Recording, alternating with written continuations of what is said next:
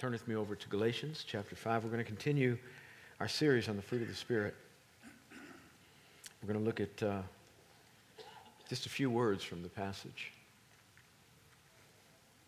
Galatians chapter 5 verse 22. Galatians 5:22. Paul is writing and he says, "But the fruit of the spirit is love." Lord help us as we study your word.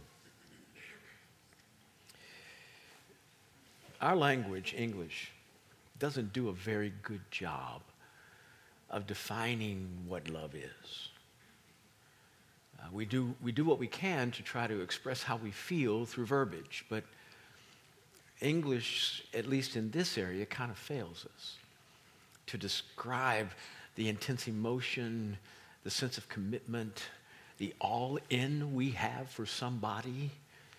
Um, and, and, and, and, and so love is that word, but sometimes it doesn't do it as well as we'd like, so we add some things to it and we try to define it differently and we, we use other language and other things to, to bring some depth to the concept. We do know that it's, it's stronger than like. Stronger than like. Uh, so much stronger is it that, that if you were to say to your your intended, the one to whom you've given a lot of affection, I love you. And, and then they returned with, I like you. there would be tears on the part of the person who said, I love you. That's how different we think like and love are. And so at least we have that distinction. But we also use the word love to describe things we intensely like if you like pistachio ice cream and you really, really like it, you say, I love that stuff. but you don't mean it the same way you mean it when you talk about the person that you love so much. But we don't have another word to describe intense like, so we just use love for everything. We have one word to describe an intense emotional attachment or a real favorable response to something that goes beyond just my preference. But God chose two languages that are probably the best at describing this concept of love to record his Bible Hebrew and Greek. The Hebrew has 11 words to describe love. 11. Familial love, romantic love, obli- obligation love, that you just have to because they were put at your doorstep, whatever that looks like. Uh, you don't have anybody that you just have to love. You act like you, I'm looking at me like I never know, I don't know what you're talking about. Yes, you do. You have some people that you have to love. You know Uncle so and so. It has 11 words to describe love. and so you, you didn't have to look for verbiage in Hebrew to figure out what you wanted to say. And nobody was confused when you used whatever word you used. In Greek, there are four. Now, of the 11 words in Hebrew and the four words in Greek, only a few of them are used in the Bible but they are used in extant literature beyond the scriptures. But we're going to go over today the four words that are used to describe love in Greek and then use the companion word that would be used in Hebrew if the Hebrew was used for Greek. And we're going to describe those concepts as we talk about this idea of love. But the fruit of the Spirit is love. What is Paul saying here? And we're going to look at first the idea of eros, love. Eros is that romantic love. That's the love between a man and a woman that's, you know, real deep and kind of dreamy, look into one another's eyes, and I'm with you, you know. Mm.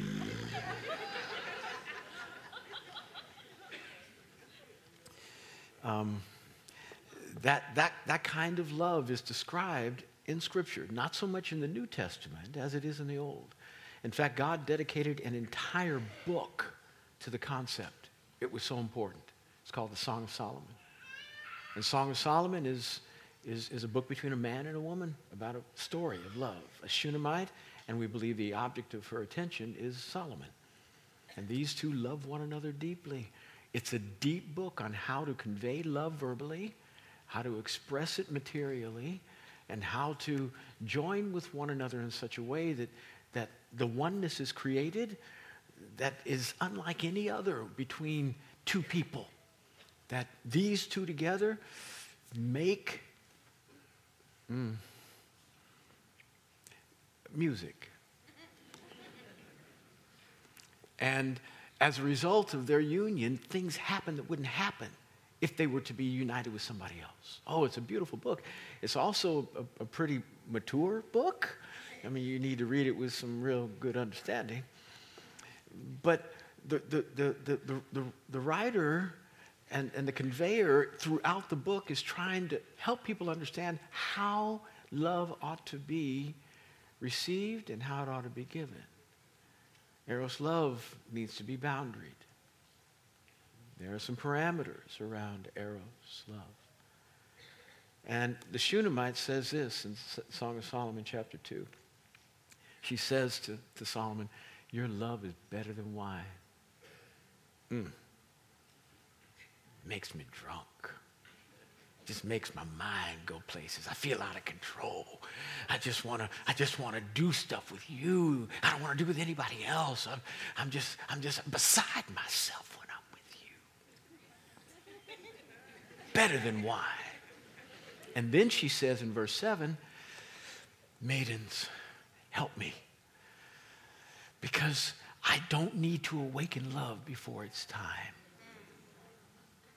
So it's almost as if she's saying, when I'm with you, I have to pull back the reins so much because you are amazing to me and I need help to make sure my love doesn't outrun my common sense. Don't let me awaken love before it's time. Eros needs boundaries. Boundaries. Now, we are fond of describing the idea of romantic love as that which uh, is, is, is, seen to be caps, caps, capsulated by one phrase I fell in love with her. I fell in love with him. And I'm not mad about people who, who do that. I think that's, that's really, that's, that's a, it, it, it should end, it, the, the goal of falling in love with somebody should be a dedication that doesn't have anything to do with feeling, but is for the other person's well being for the rest of your life, a commitment like that. That's what the end product should look like. The problem is how it starts is not how it continues. Meaning that when do we ever use the word fall in a complimentary way?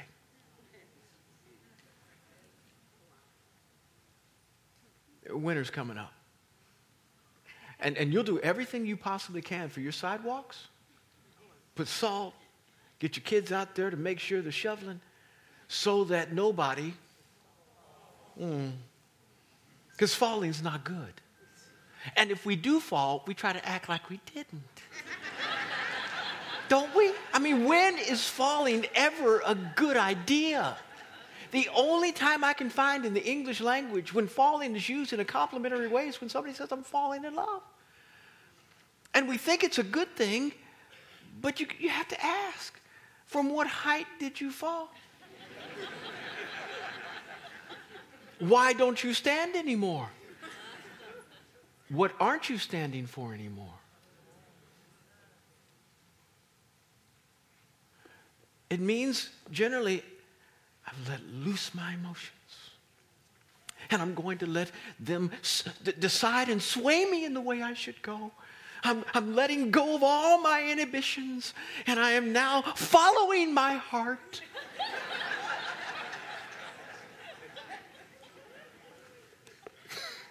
and I, tell me how that works out for you. I mean, your heart is so knowledgeable. It's so skilled at doing the right thing. Why you want to follow that thing? It's led you wrong most of the time. You never want to make a major decision based on emotions. You want to make sure that you hold on to all of your principles and let your emotions follow your decision making. Rather than falling in love, we need to grow in love. Growing in love says, okay, they're in the right category. I'm fishing in the right pond. They're a believer. Good looking. Man's got a job, too. Goes to church. Seems to be a real disciple. But I don't know if we're if we really click yet. So, Lord, help me understand who he is and help me to be who I am without pretending I'm somebody I want him to like.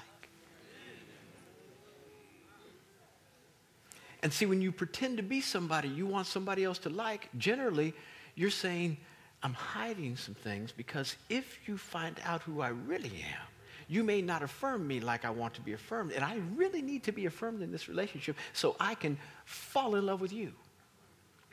So I can be what you need me to be for you, and you can be what you need to be for me because I really want to be married. Falling in love is allowing our emotions to run ahead of our good decision making. Growing in love allows you to look at things objectively and say, okay, I see that flaw. I see that difficulty.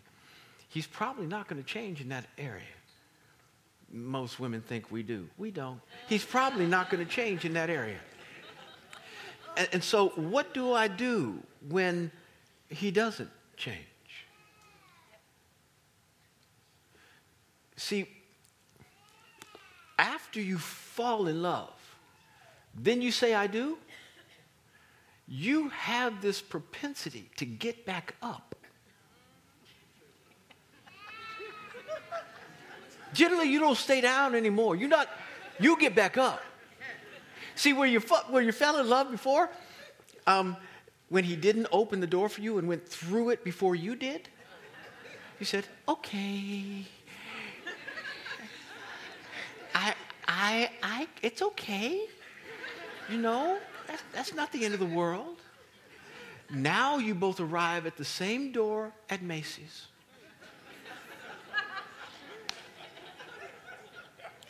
and you are right there at the door before him. But you stand there, not putting your hand on the door. And he's wanting to know, you okay? You okay? Anything wrong? Is the door locked? Macy's closed today? What's wrong?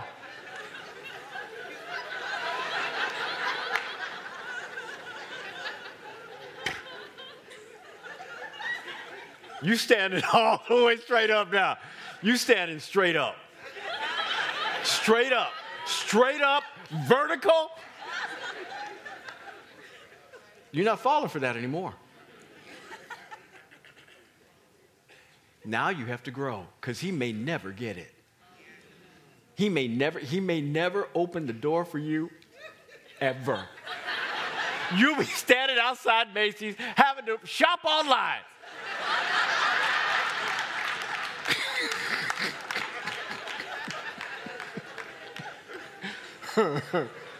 what you gonna do? Be bitter, mad, upset? This is who you married. You said I do. And this version of worse probably isn't the worst version of worse you could have. Better or worse thing. You know what I'm talking about? Th- what you gonna do? You gotta grow. Now, if you'd come into the relationship realizing he's probably, his mama didn't train him, did she?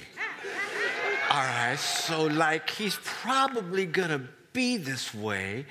I'm not, I, I would love to train him, but he's probably not gonna take to my education. So, yeah, okay, Lord, I'm gonna deal with this for the rest of my days if I need to.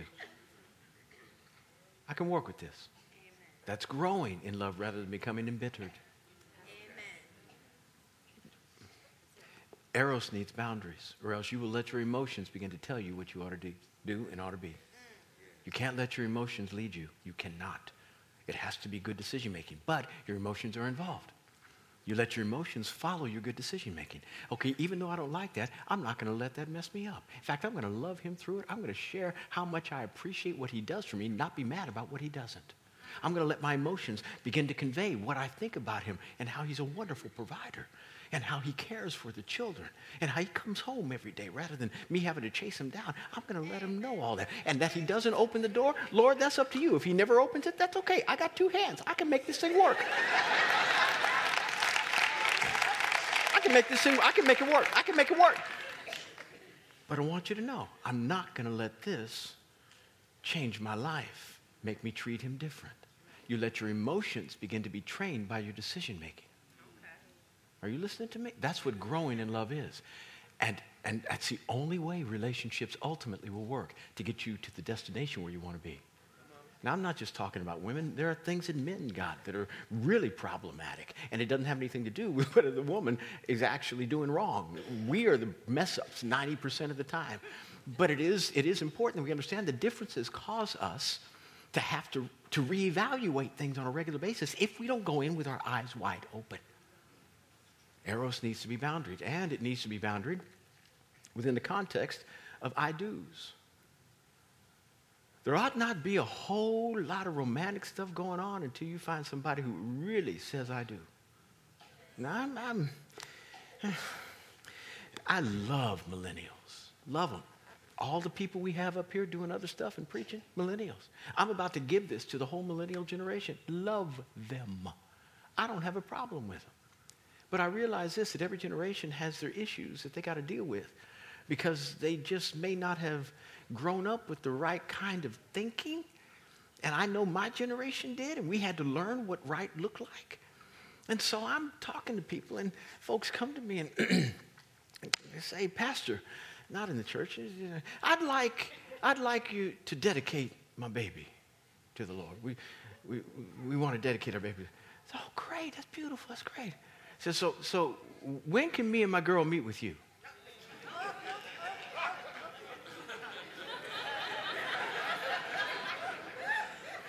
Uh, run, run, that back. Just, just run that back a little bit. You and who?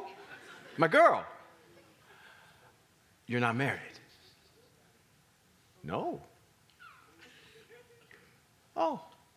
Well, you know, I think it's wonderful that you want to dedicate your child. It's beautiful. It's a great idea. I mean, he needs to be given to the Lord. That's great. But you know, there's more to just praying a prayer. There's the example that you set in the home about what it means to love your spouse, because the best way you can raise your child is to love your spouse. And right now, you're not loving her because, at least not the way you should, because you aren't committing yourself to her well being. Wait a minute now, I'm committed to her. We live together, I'm committed.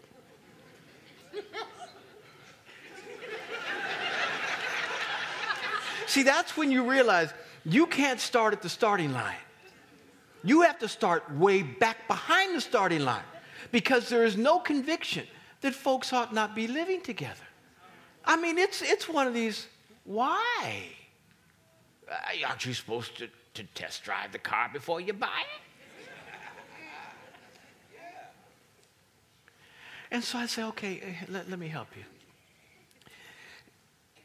You need to learn to love this woman by saying, I do. Well, I do is only a piece of paper.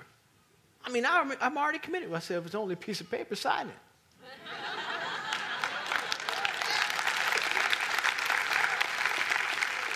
you know it's more than a piece of paper. That's why you won't sign it. well, I'm just not ready. But you're ready to do everything else that marriage is.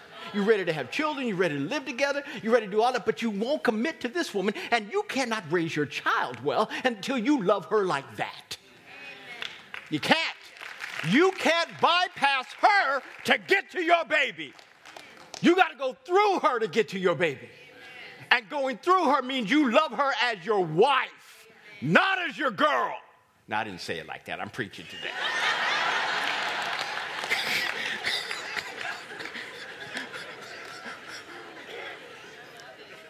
but it was like, really? That's important? That's important. Which brings me to the second topic of Storge. Not only does Eros need to be boundaried, and that somebody needs to say, I do, before you get the privilege of doing the other stuff that produces human beings. Boundaried. That's the way God said it. But if you have human beings, you better make sure that you're doing and loving those kids the right way by loving their spouse. Now, loving their spouse doesn't, doesn't it's not a catch-all whereby all of a sudden the kids are going to come out right. There are so many other things that need to be done when you talk about raising children. But if you don't do that well, everything else is compromised. Everything else is compromised. You can't make up for that by doing everything else right. You got to do that first. You got to love your spouse like that. Because you want your children to grow up with an example of my daddy loved my mama like that committed himself to her, wanted no other women. You want them to have an example. Otherwise, hypocrisy reigns in their soul. Mom and dad never did it yet. They called me to go to church regularly and read my Bible. Hmm. Wonder what that means. Storge. And the words for eros uh, in the Hebrew are ahabad. The word for storge in Hebrew, at least the concept, is racham. And, and, and it means how you treat that child which is given to your stewardship. They are not yours to train as you wish. Psalm 103, verse 3, talks about how a father has compassion on his children. So the Lord has compassion on his people. And the word compassion there is the word racham, whereby it, it talks about a familial, parental guidance and care that is given to children that is beyond just provisional. It is a watching, it is a training, it is a protecting, it is a rearing up. It's not just mom and dad's job to make sure your children stay out of Leavenworth. A federal pen is to make sure that they are trained. It's not just enough to, to make them good citizens, it's to make sure they become disciples. Now, when they get older, they have to make their own decision. And that is independent of you. You do the best you possibly can, and then they got to decide whether God is going to be their God or just your God. But you want to make sure that you are laying the groundwork whereby they might make that decision. And they make it in the best interest of everybody around them. And they make it with strength and power. And they give themselves. They don't just add God on to whatever they're doing, they add everything on to what they're doing for God. Training, loving like that. That kind of love is beyond just care. Cynthia and I had, we worked pretty hard. I don't know that we worked harder at anything else in raising our children. Work hard on our marriage. But together as, as couple, raising our children was, was big we had family devotions that were so much fun. We did them for over a decade. We didn't we stopped doing them because our children were gone. Either in college, playing sports, it just didn't work anymore. After school things, it just didn't work anymore. But gosh, from for, for 10, 12 years, every night we'd have a 20 minute moment where the children got to talk. They led with what God spoke to them in their daily devotion that day. They had their little Bible according to their age group. And then we'd have a song we'd sing. And then I'd do a little devotional that was all about daddy being the people in the Bible. So I, if I was Samson, I'd walk around like I had muscles. And then Uh, uh, Moses and the Red Sea. And boy, it was just a lot of fun. Daddy told the story in a way that made them just captivated. And then we'd pray for each other and pray for the family. And and, and it was about a 15 minute moment, maybe 20. But every day the children would ask, somewhere around 3 o'clock, we doing devotions tonight? Because it did a couple of things. It did, it, it accomplished spiritual discipleship, but it did family. It allowed them to become communicators because they had to share something in front of all of us. And so they didn't know, but I was training them to talk in front of people. And so all of them are pretty good communicators. A lot of stuff happened in the family, but we were intentional about training our children. That's how you love them. That's how you storge. Eh? Thirdly, there's philia, which is the brotherly kind of love that, that you my dog, bro. We, that's, that's my running boy right there. We, we, we together. That best friend kind of thing that's, that's a different texture than the, than the storge or the, the eros. It's, it's how people in fraternity work together. And for the most part, you come here for, for a couple of reasons. You come here because you realize you can probably get some pretty good teaching, you can get some good worship and song, you can find God in a way that you could not find Him at home, or else you'd stay at home to do it. And fourthly, you want to connect with people. You want to find somebody that you can relate to, somebody who can be your friend. And I don't know whether it's realistic for anybody to think that, that sometime in life you're going to have that soul tie, that partner who is you and him, just like that, my soul partner. I don't know. And everybody's looking for that, that sense of belonging that somebody else will give them. But hardly anybody is looking to be the somebody else that gives it. And because everybody's looking for the somebody else to make them feel like they are now tied to them, hardly anybody ever gets tied. Because everybody's looking for that other person to make them feel that way. But if everybody were trying to be the person rather than ask for the person to be that person to them, then everybody would get their need met. And it would require us to move in a different kind of love in order to see that happen because you're not going to be with people who you, you like all the way through. I mean, there's going to be some, some speed bumps and, and some nasty stuff that you just, you know, you want to say bye to. But those are great opportunities to say hello. Which leads me to my next point. And I'm going to segue from philia to agape. And philia, the Hebrew, was yadad. And then when you get to agape, the word is ava again. Ava has a couple of different meanings in Hebrew. But philia is best seen, at least in the distinction between that and agape, when Peter is on the shore and Jesus is conveying some, trying to convey some truths to them. They have just come in from a night of fishing. Jesus helped them to, to get the greatest catch they've ever gotten in the morning. Peter recognizes Jesus on the shore. He jumps out of the boat, swims to the shore.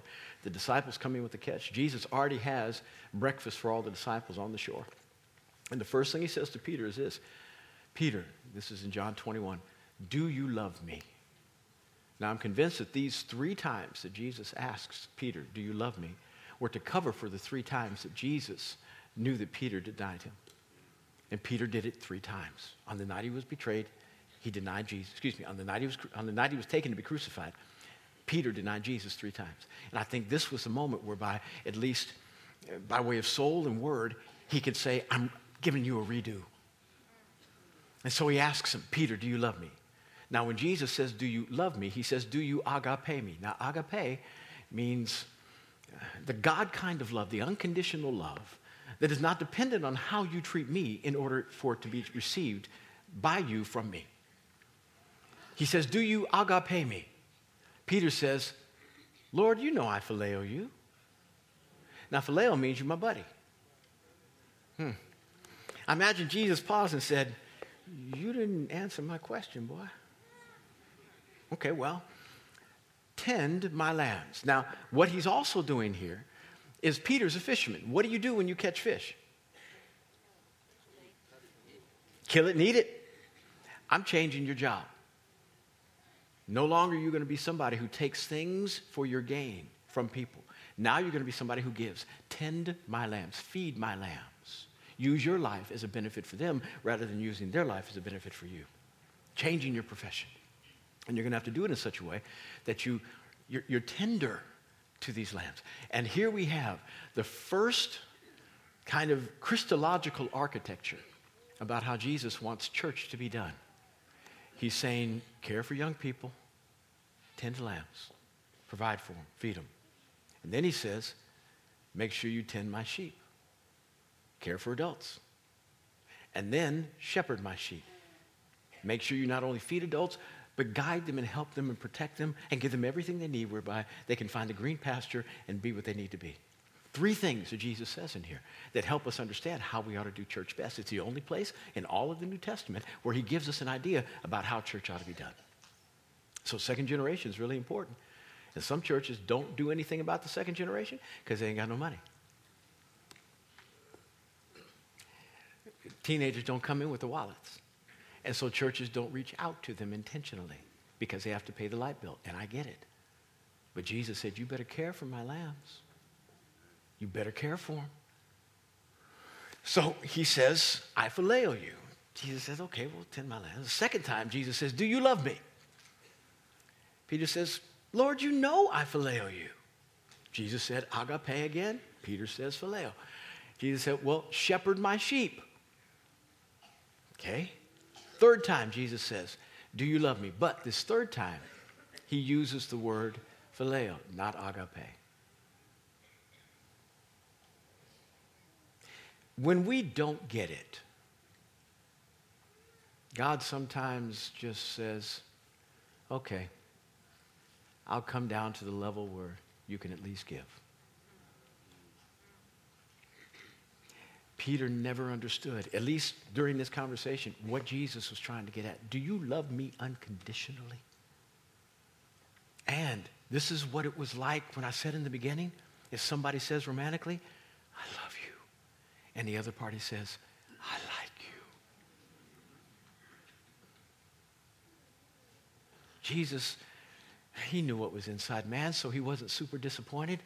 But if he were me, I'd think, dude, you aren't even close. You're not even close. And he asks him again, giving him another opportunity, and he still misses the boat. And then Jesus says, All right, do you phileo me? Yeah, I do. I like you a whole lot. I beg you, don't live your life in such a way that Jesus has to come down to you, come down to your level.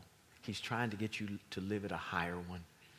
And he's already come down and sacrificed his life. He's done everything for you.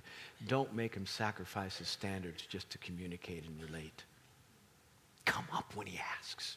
Do you love me? Which leads to my last point. Do you agape God? Not just people, but God. Because he sure does have, have an unconditional commitment towards your well being. There's no question about that. He sent his son when you didn't ask and were not worthy and were running in the opposite direction. He loved Brett when Brett was unlovable. And he requires us to love him the same, yet, though he has given us covenant, we return contract. Contract is this Let's sign this thing so I am protected from your misdeeds. That's contract. You don't perform, I'm out. Covenant says this doesn't matter whether you perform, I'm always in. God does covenant, we do contract. Let me tell you how we do contract. Lord, if you will get me this job, God, if you let me have this woman, I'm telling you, I'll go to church. I'll read my Bible. I'll tithe. I will tithe, God. I will tithe. And I'll give to the missions. I'll give to orphans in, in India. I promise you. Just let me get. We make contracts with God. And then, when He doesn't perform like we like, where were you? I ain't going to church no more. I'm not going to read my Bible. You didn't show up like I thought you were supposed to. Where were you when my baby was sick? Where were you when my marriage dissolved? Where were you when I lost my job? Where were you, God? And although those words may not come out of our mouth, we do it with our action. Do you agape him? Do you love him? Even when it doesn't work out the way you want? Or is he your buddy? You like him a lot. And when he helps you out, you're his girl, you're his boy. Not only that, we need to love one another. And in order for us to love one another, we have to have a deposit from God that fills our soul because we are unlovable. We do things that offend one another regularly, and the only way we can love each other the way we should is go beyond phileo, go beyond eros, go beyond storge, and love people unconditionally. Listen, it is not supernatural to love another person romantically. It is not supernatural to love your child. It is not supernatural to love your buddy. But it is supernatural to love your enemy. And this is why Paul says, the fruit of God being in your life is how much you agape. Unbelievers can love their babies. Unbelievers can love their spouse. Unbelievers can love their, their, their, best friends. That's why they're their best friends.